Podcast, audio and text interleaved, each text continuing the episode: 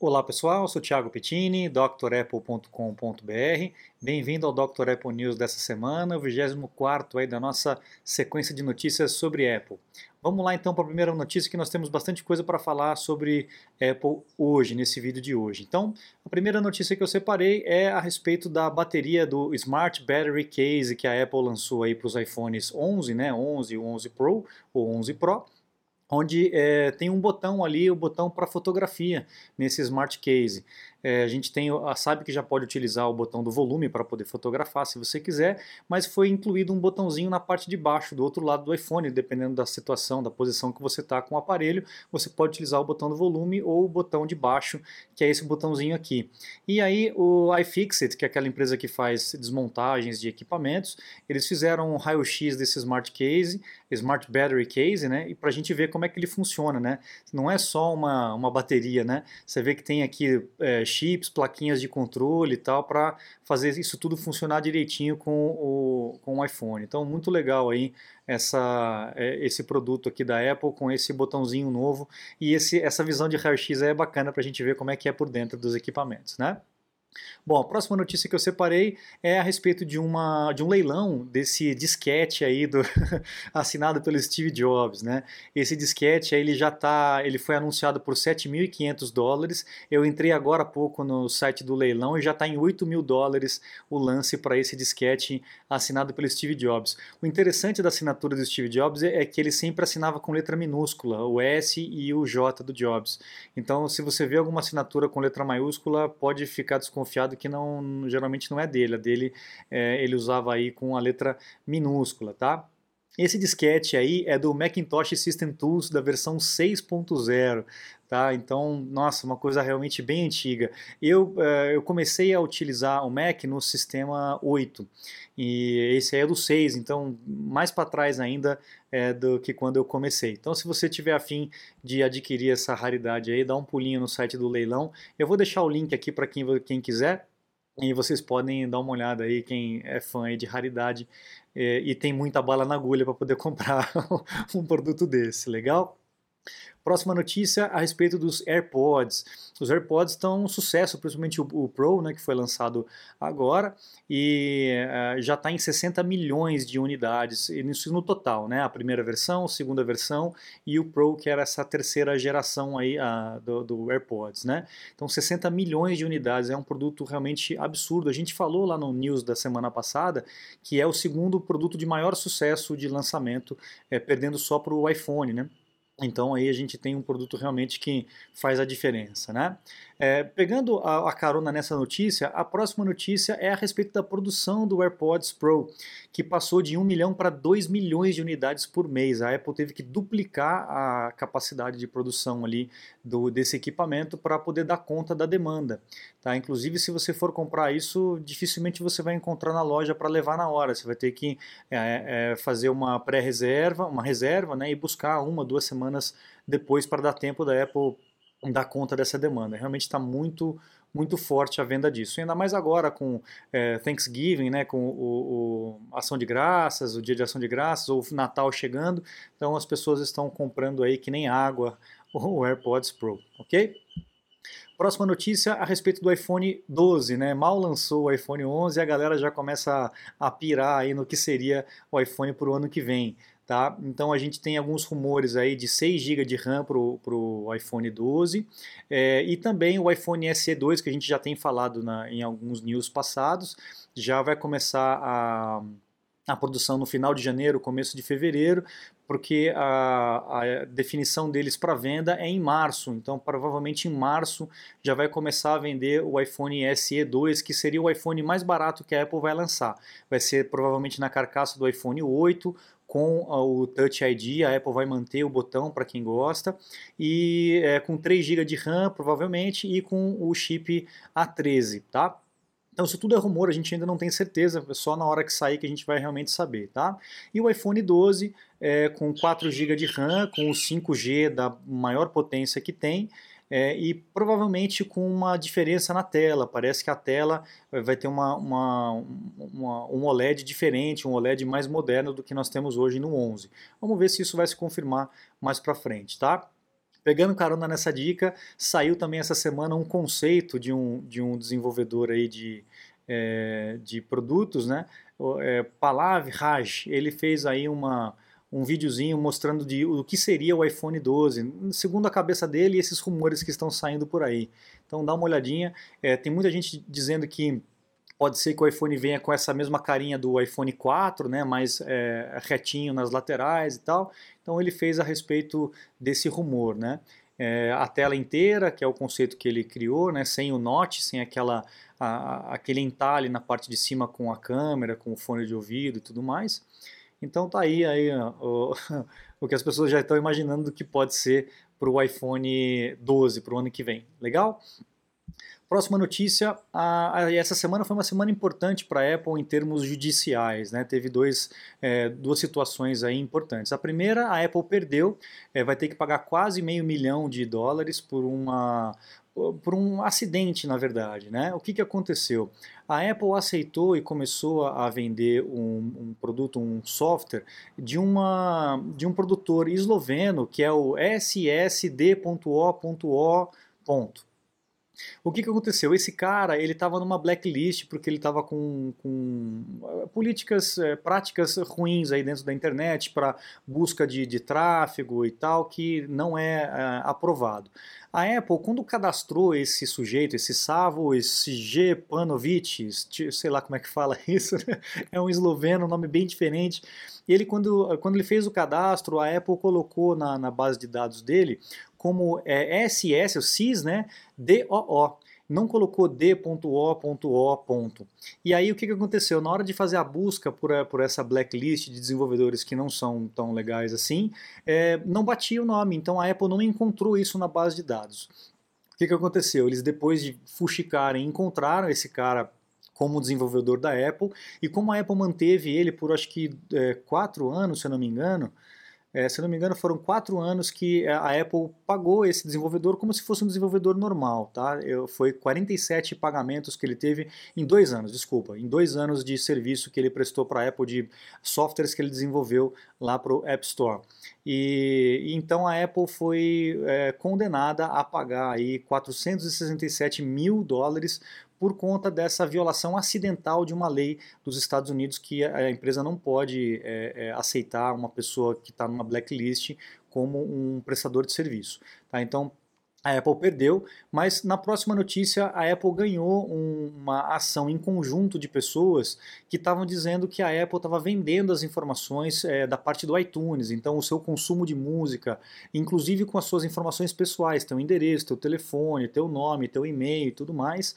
A Apple provou que isso não acontece, não acontece esse vazamento de informações, a sua privacidade é realmente bem bem preservada dentro da Apple. É óbvio que a gente não tem 100% de certeza, sempre quando eu falo isso, existe um, um fuxico aí no comentário, o pessoal fala, pô, você não acredita e tal, você acredita que a Apple realmente é, é bacana? Não dá para a gente ter 100% de certeza, mas aqui a gente tem uma comprovação jurídica de que a Apple realmente não violou nenhum tipo de, de privacidade, ela não vende essas informações, e uma ação de 5 bilhões de dólares a Apple é, ganhou, acabou sendo arquivada, não teve que pagar essa multa absurda de 5 bilhões de dólares por vazamento de informação. Tá? Então é mais uma, mais uma prova de que a Apple realmente está levando a sério essa questão de segurança dos nossos dados, tá bom? Mais uma notícia, Black Friday. A gente sabe que a Apple não faz promoção, a Apple não participa de CES, não participa de feiras, não faz nenhum tipo de, de promoções assim de desconto nos produtos. O que, que a Apple faz na, na Black Friday por conta do Thanksgiving lá dos Estados Unidos, que é o maior feriado que tem nos Estados Unidos, né? Ela oferece um, um gift card, né? O iTunes ou o App Store gift card. Então na hora que você compra, você recebe aí 160 a 200 dólares de gift card. Então ao invés de você ter o desconto no no produto, você paga o produto cheio, mas ganha 160, 200 dólares aí para você gastar na própria loja deles, né? Bem esperto a sacada. Então, beleza, vamos para a próxima notícia. Essa notícia quem mandou foi o Renato Azan, do Rio de Janeiro. Muito obrigado, Renato, por sua colaboração, sempre aí com a gente.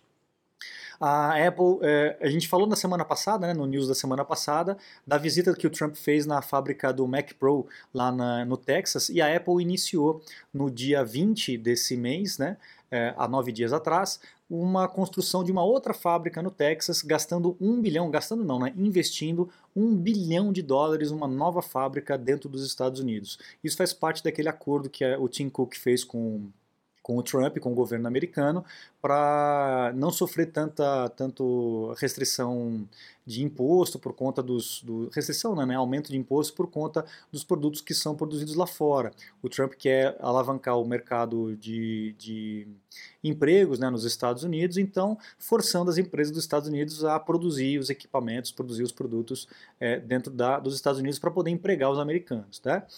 Então tá aí mais uma a, a, o segmento dessa notícia que a gente falou lá atrás, há um tempão, a Apple já começou a, fábrica, a construção dessa fábrica de um bilhão de dólares. Realmente é, é um investimento enorme.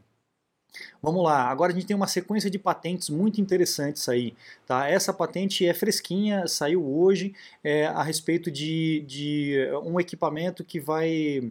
Na verdade, seria um recurso dentro do, dos produtos, provavelmente dentro do iPhone, dentro do Apple Watch, para detecção de gases, de gases perigosos, de gases venenosos. Né? Então, sei lá, é, gás de, de, de, cozinha, ou então é, fumaça, coisas assim. Então, provavelmente a gente vai ver mais para frente aí os produtos da Apple com mais um recurso de segurança, como a Apple sempre enfoca nessa questão de segurança, principalmente com o Apple Watch, né?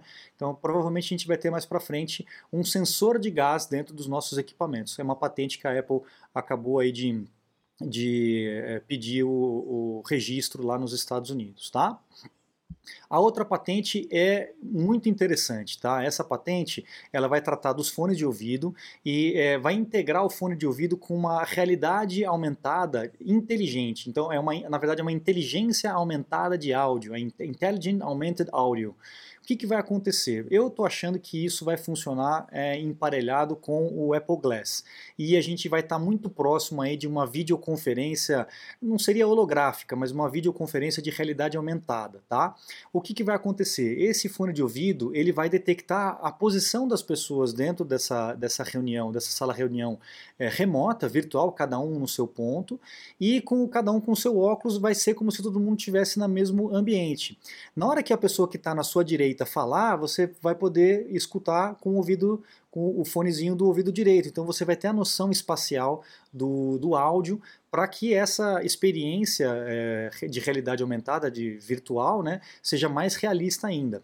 A gente viu alguns anos atrás, se não me engano, no ano passado, no ano retrasado, uh, o Facebook mostrando um bate-papo, um joguinho, uma, uma interação é, virtual, onde a pessoa poderia manipular um bonequinho e tal numa, num ambiente virtual, tipo meio Minecraft e tal.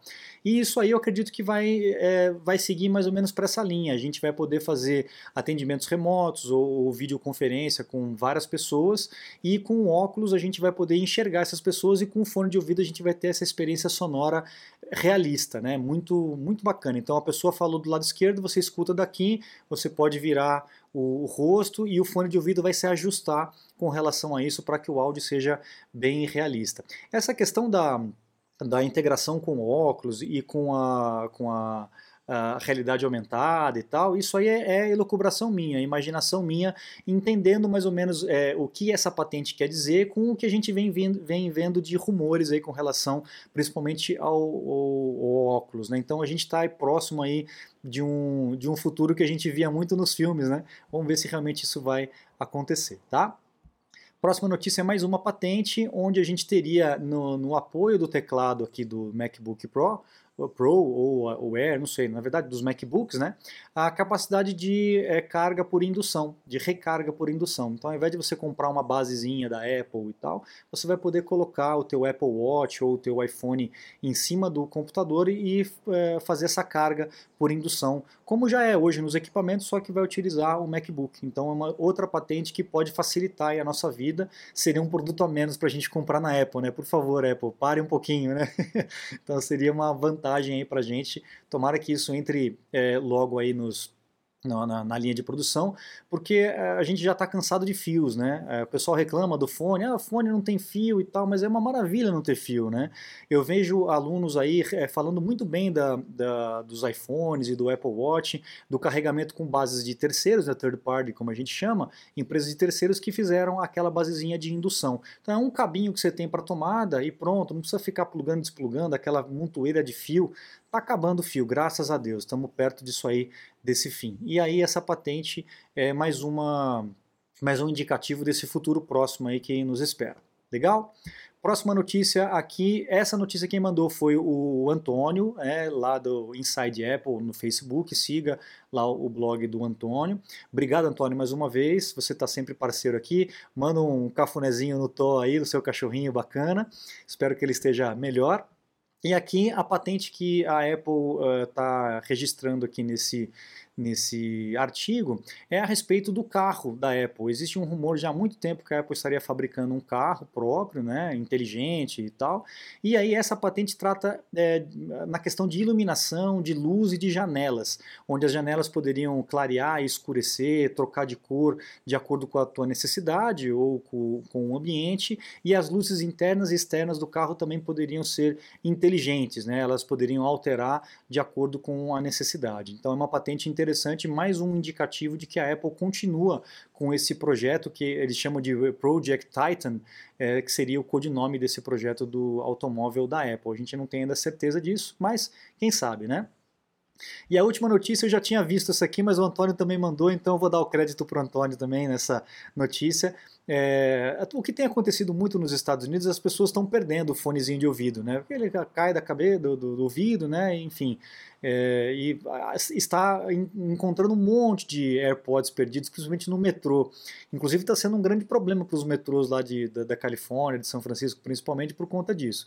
E um camarada teve a ideia de fazer um adesivo do mesmo tamanho, do tamanho real, né? E muito, muito parecido, e colar esses adesivos pelos chãos aí da, das ruas de Nova Nova York, né?